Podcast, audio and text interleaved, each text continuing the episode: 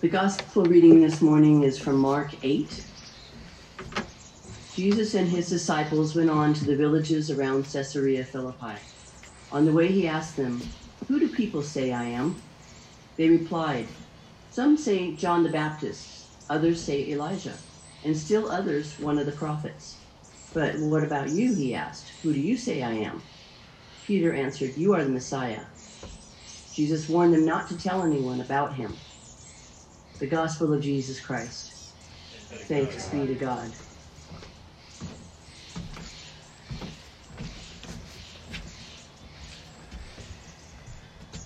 For those of you who are not here live, I really hope that uh, you'll be able to participate in one of these uh, in the next couple of weeks because it's just a, a, beautiful setting and is so different than uh, just being on Zoom. And I'm so grateful to to be here.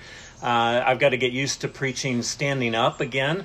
Usually, I'm sitting at at a desk and I don't have to worry about like where I'm moving and where I'm standing and so forth. But I have to have to stay close to the microphone so you guys can hear me.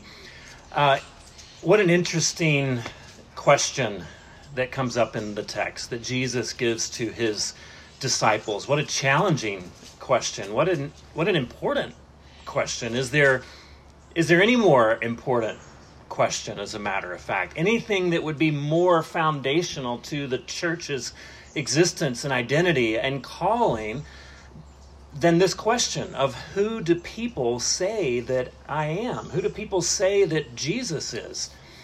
Now, the order of questions that Jesus gives his disciples is, is rather curious because it's not, first of all, what, who do you say that I am, but who do people say that I am? Who are these people that he is talking about?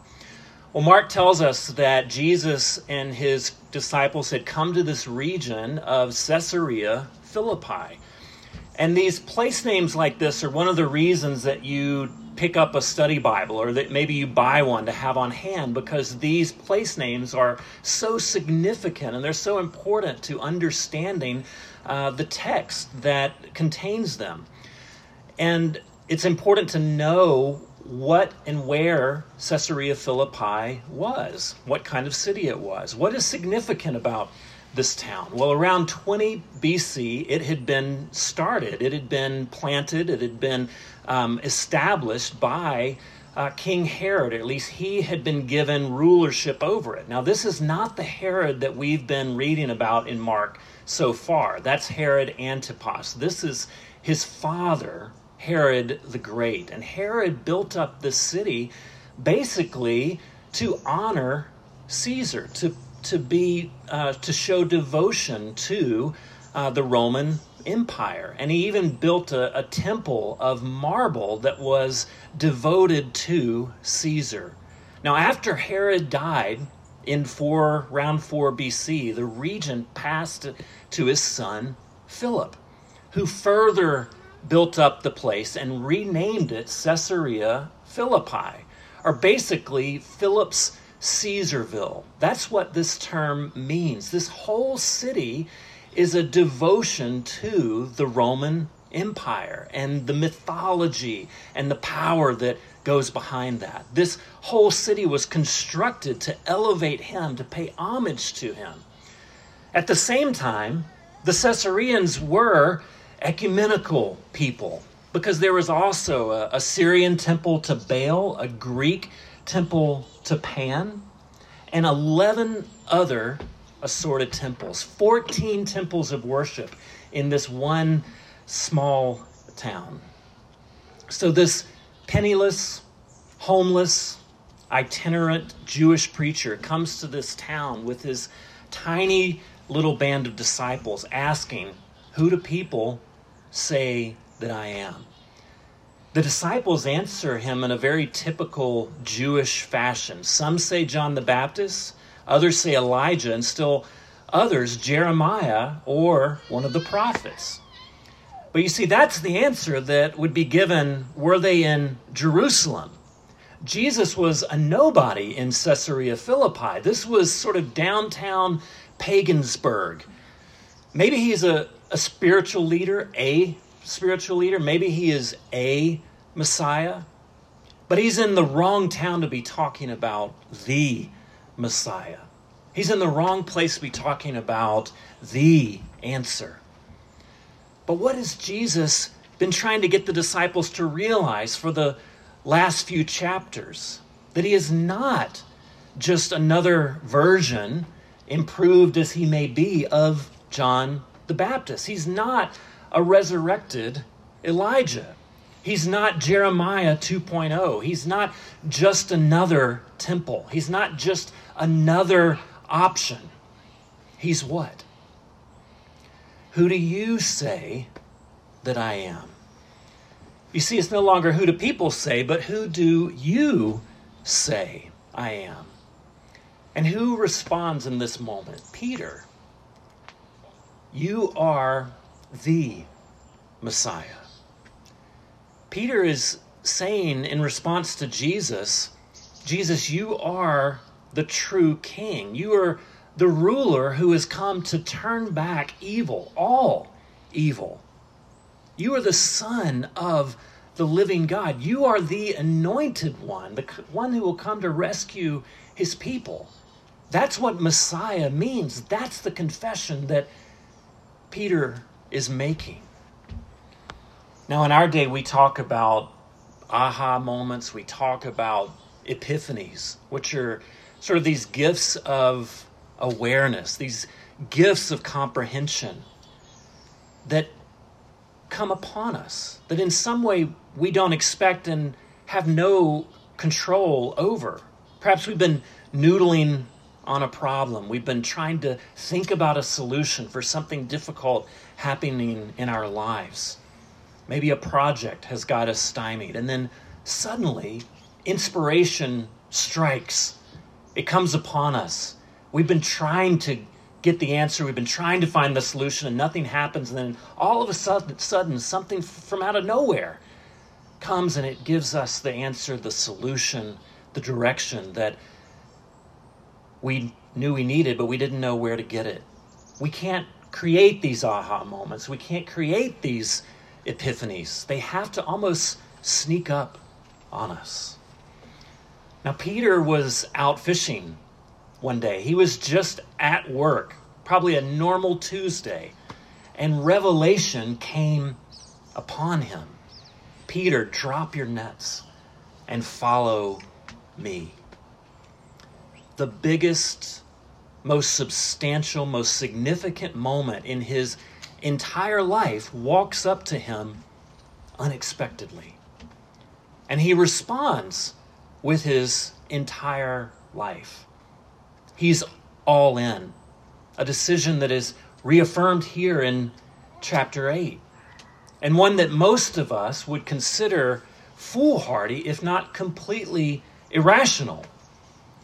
Who would look around at all these temples, at all these competing religious schemes in a city set up to memorialize the most powerful guy in the world, the one who has all the swords and all the cavalry and an execution method known as the cross? Who would look at all of that and say to an unarmed, homeless rabbi with no power and no cultural capital, and say to him, You're the one. You are the Messiah. The only way that Peter connects these dots, the only way that you and I connect these dots is by grace. It is by divine inspiration that comes upon us. The only way that we connect those dots is if the Father in heaven reveals it to us. In fact, Matthew's version of the same event tells us more directly that blessed are you, Simon Bar Jonah, or son of Jonah, because flesh and blood did not reveal this to you, but my Father who is in heaven. You see, Jesus is telling Peter, this has been revealed to you. It is by grace you know this. You weren't smarter than everyone else. You didn't solve the problem yourself. You didn't connect all the dots. And in fact, we see oftentimes the disciples are unwilling to connect the dots. But here in this moment, this revelation is given to him. Now, if Peter was into any self preservation interest at all, he would have given this supposed gift right back to Jesus. Because Jesus' movement was challenging the greatest military power in the world, out in the open, now on its home turf in Caesarea Philippi. But Peter's confession, this revelation that has been given to him that Jesus is in fact the Messiah, it changes everything. Peter now recognized that God is renewing his promise that the true king was returning to take up his throne and heal the world, as it had been described over and over in the Hebrew Bible. And now Peter is saying to Jesus, That's, that's you.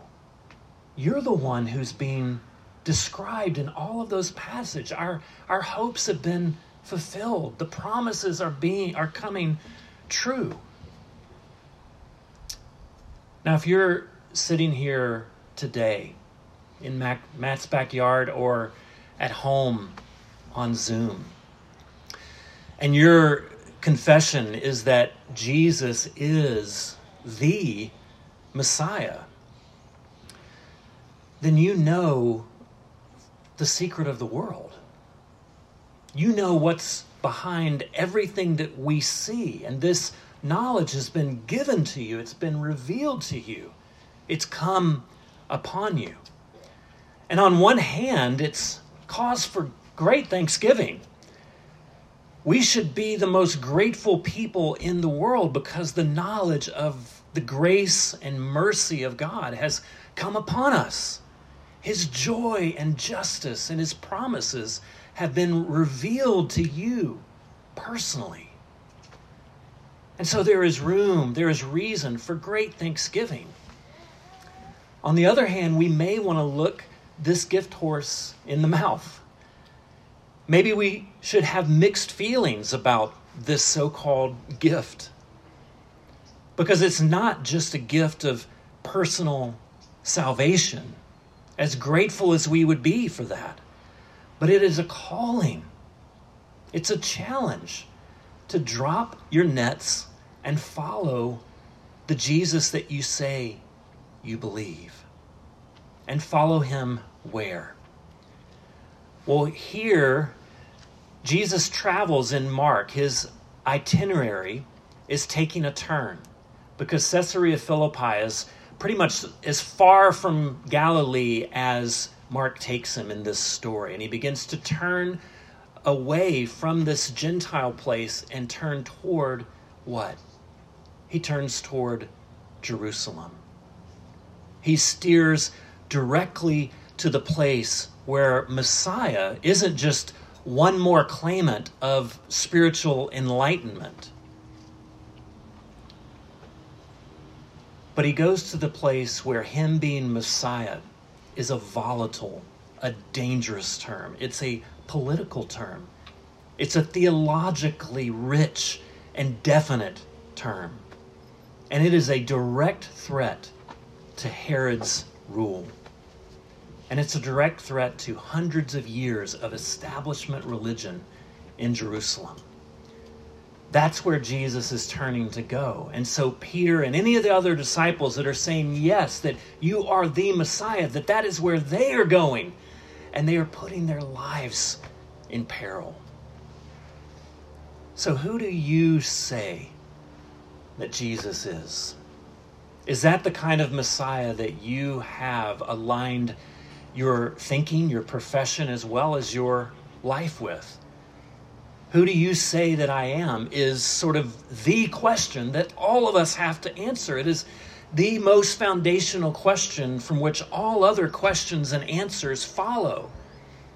And for In Town, in order for us to be the church that Jesus wants us to be, we have to know definitively who Jesus is.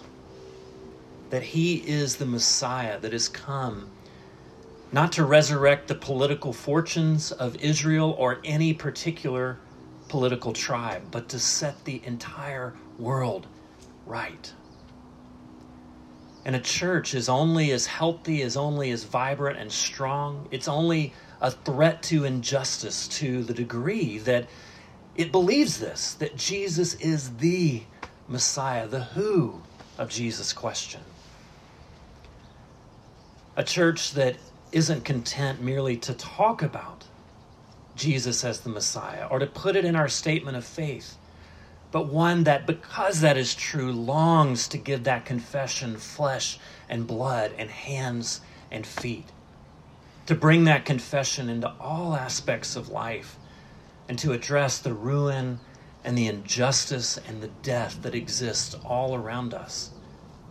That our calling as people in a church is to befriend the friendless and the forgotten, just like the Messiah that we follow did to say, take the side of the, the poor and the disadvantaged over the interest of the rich and the strong and the status quo and the establishment. To be people of hope in the midst of a culture of distraction and death. There's an iconic scene in the movie Shawshank Redemption where the two main characters, Andy and Red, are talking in the prison yard. And Andy is talking about life outside the walls of a beach in Mexico and of new life there. But Red stops him and cautions him. He cautions him actually against having hope, about having these visions of a better life because they just torture you when you're inside a prison. And he says, Mexico is way down there and you're in here. Red is a realist, understandably, because he's been in prison for two decades at that point. But Andy is a dreamer. He's a visionary. He hasn't been in long enough to grow completely cynical. He still has a bit of hope. And Andy says it comes to a simple choice, really either get busy living or get busy dying. To know who Jesus is, that he is God's Messiah is to also know who you are and who we are. That we as a church and that you as individuals are loved children of God. That God sent his emissary in the flesh to remind us that we are made in his image, that we are made to be so much more than we would think to be otherwise if Jesus' Messiahship wasn't revealed to us. And that we are called, we are, in a sense, conscripted into a movement of grace over law and justice, uprooting injustice, of hope in the face of death, because we believe that there's a, a third party, an alien voice, the voice of Jesus saying to each of us to get busy living or get busy dying. Let's pray that each of us in our family life, in our individual life, in our work life, and that we as a church would be a church that is alive with the gospel, alive with the hope that Jesus is the Messiah coming to restore the world. Let's pray.